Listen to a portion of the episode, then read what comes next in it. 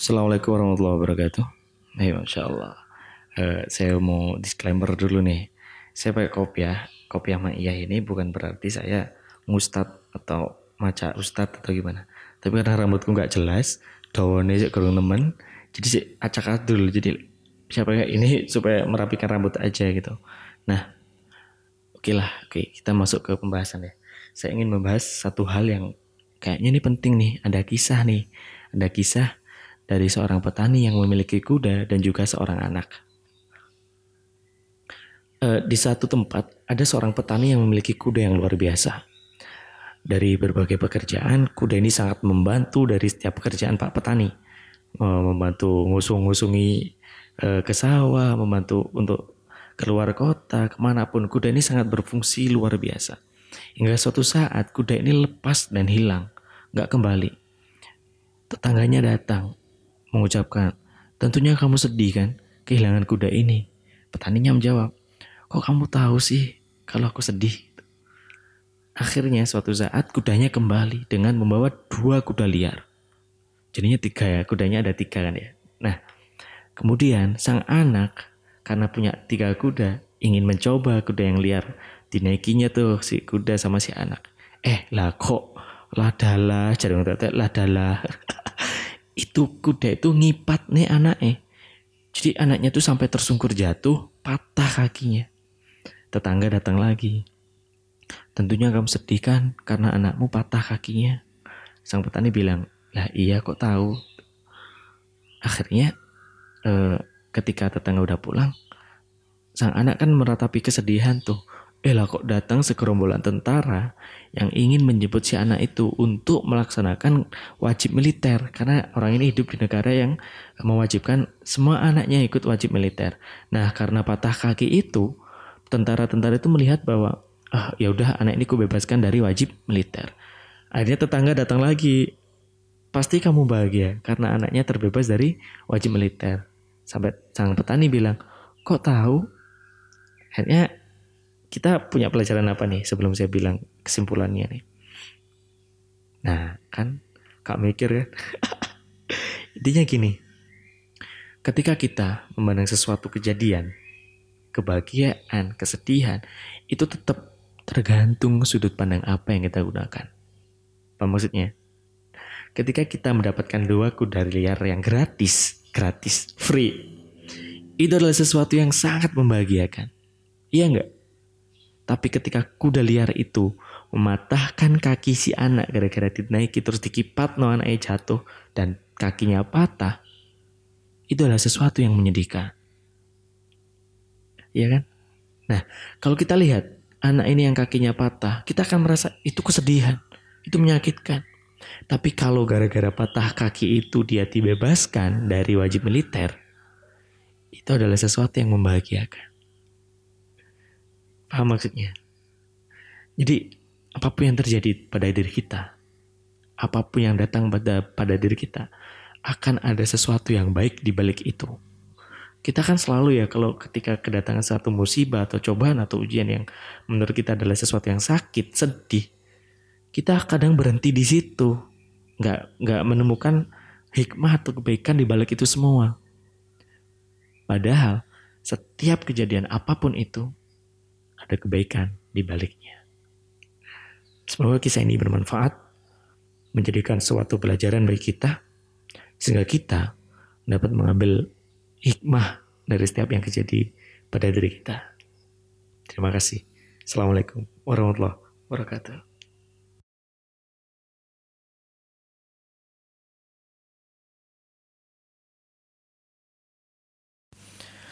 Nah, Assalamualaikum warahmatullahi wabarakatuh. Alhamdulillahirrahmanirrahim. Wabi nasta'in. Saya bilang ya, ini, ini kopiah ini bukan maca ustadz atau apa, tapi karena rambutku nggak jelas. Makanya tak kuplui, pen nggak nggak kelihatan aja kadul, kayak al eldul.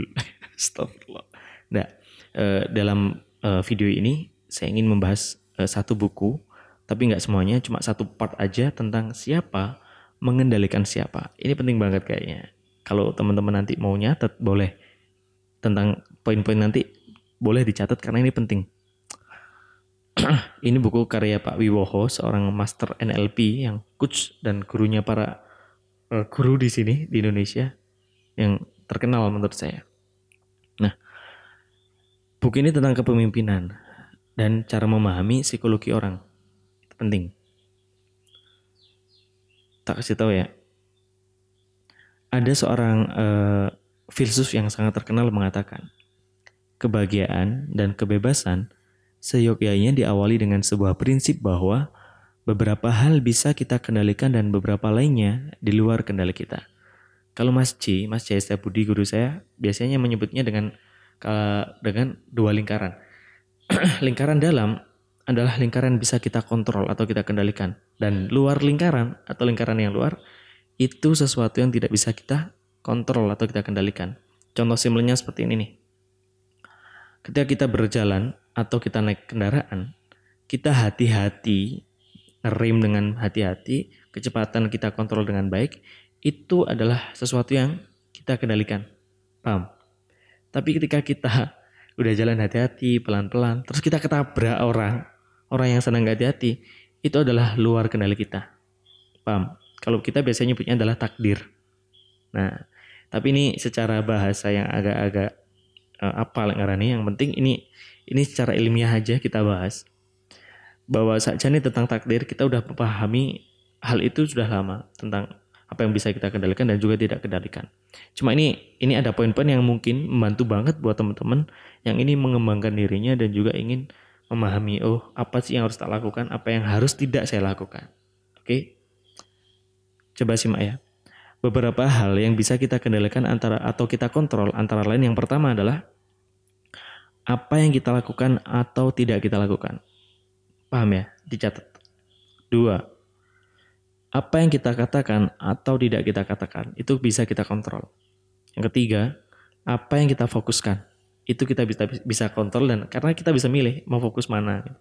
Yang keempat, apa yang kita anggap penting. Nah, kita bisa ngontrol itu karena kita bisa menentukan oh ini yang kok anggap penting, ini yang nggak kok anggap penting. Paham maksudnya ya? Yang kelima, apa yang kita izini dan apa yang kita tolak. Salah satunya kesedihan. Kita kalau mengizinkan seseorang menyakiti kita, kita akan merasakan kesedihan. Nah, paham? Makanya aja diizini orang lain menyakiti kita. Ojo gampang lorati. Nah, selanjutnya ada beberapa hal yang tidak bisa kita kendalikan antara lain yang pertama, apa yang kita rasakan. Cinta, sayang, apa pun itu. Itu di luar kendali kita. Maksudnya lo kan bukannya kita bisa kontrol sih kalau rasa nggak bisa kita kontrol. Kalau cinta ya cinta aja. Kalau makanya kalau orang cinta ditanya alasannya apa? Nggak tahu karena dia nggak bisa kontrol perasaan itu gitu loh. Yang kedua bagaimana pikiran melintas di benak kita? Sering kan ya kok tiba-tiba kok kepikiran apa eh, terpikir terlintas apa itu nggak bisa kita kontrol paham yang ketiga, apa yang terjadi pada diri kita? Kayak tadi ketabrak tadi, misal ketabrak atau apa pun itu. Itu kita nggak bisa kontrol. Yang keempat, apa yang orang lain pikirkan, lakukan atau katakan. Kita nggak bisa kontrol orang lain mau melakukan apa. Kita nggak bisa kontrol orang lain untuk mengatakan apa. Sakar korupi mereka.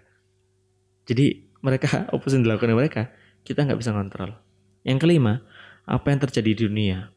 Pandemi, corona, corona, kecoa, nah apa pun itu.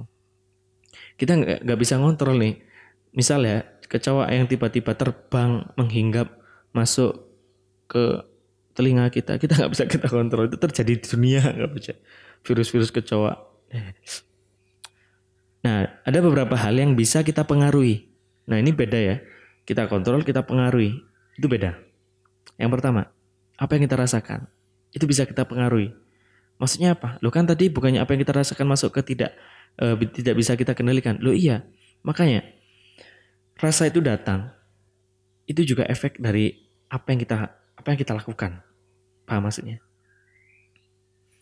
Paham gak maksudnya?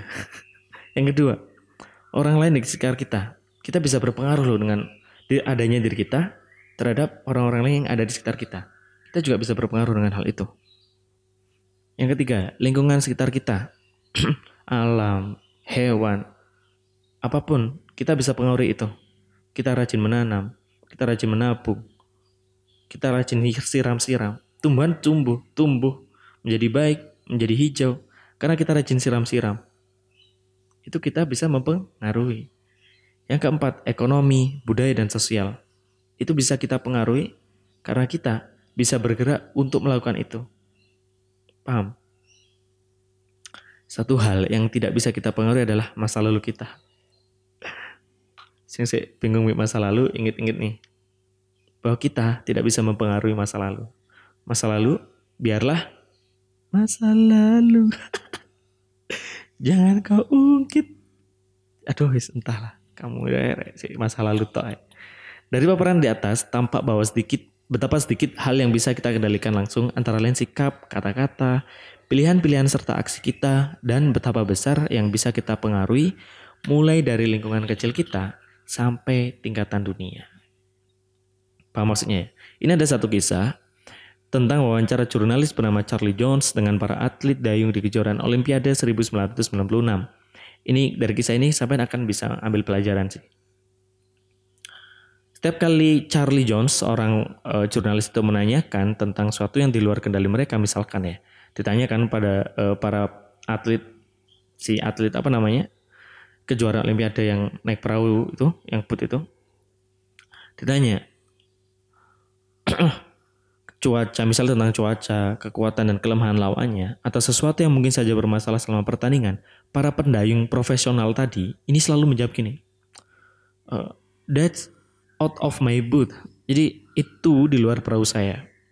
Pokoknya ketika si pendayung, para profesional ditanya tentang sesuatu yang di luar kendalinya, dia tuh dia akan menjawab itu di luar kendali saya, itu di luar perahu saya. Apa maksudnya?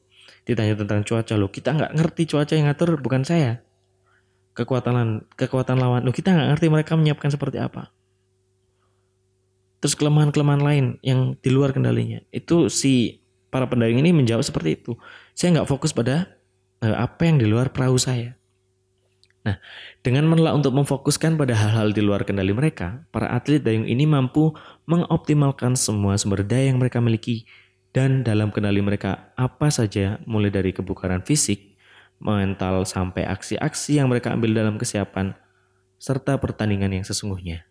Jadi mereka lebih fokus pada itu. Paham nggak? Kebukaran fisik, mental. Itu bisa kita kendalikan karena kita sendiri yang kontrol. Apa maksudnya?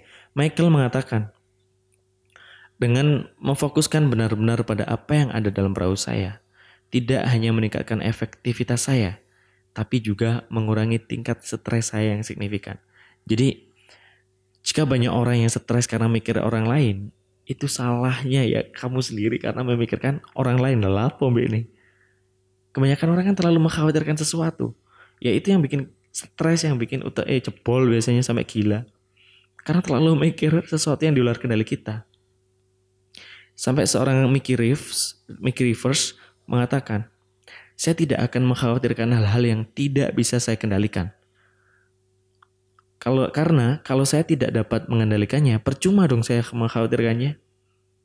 Benar kan? Nah, saya tidak akan mengkhawatirkan hal-hal yang bisa saya kendalikan. Karena lawang bisa saya kendalikan, lala apa tak pikirkan. Ya kan? Makanya orang itu untuk mengendalikan dirinya itu sebenarnya nggak butuh banyak hal.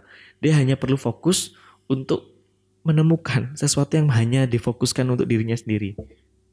Apa yang mereka mampu, apa yang mereka bisa, fokusnya di situ. Paham maksudnya?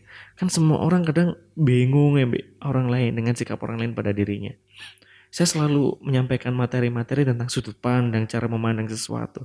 Karena ini penting banget gitu loh. Bagiku itu penting banget.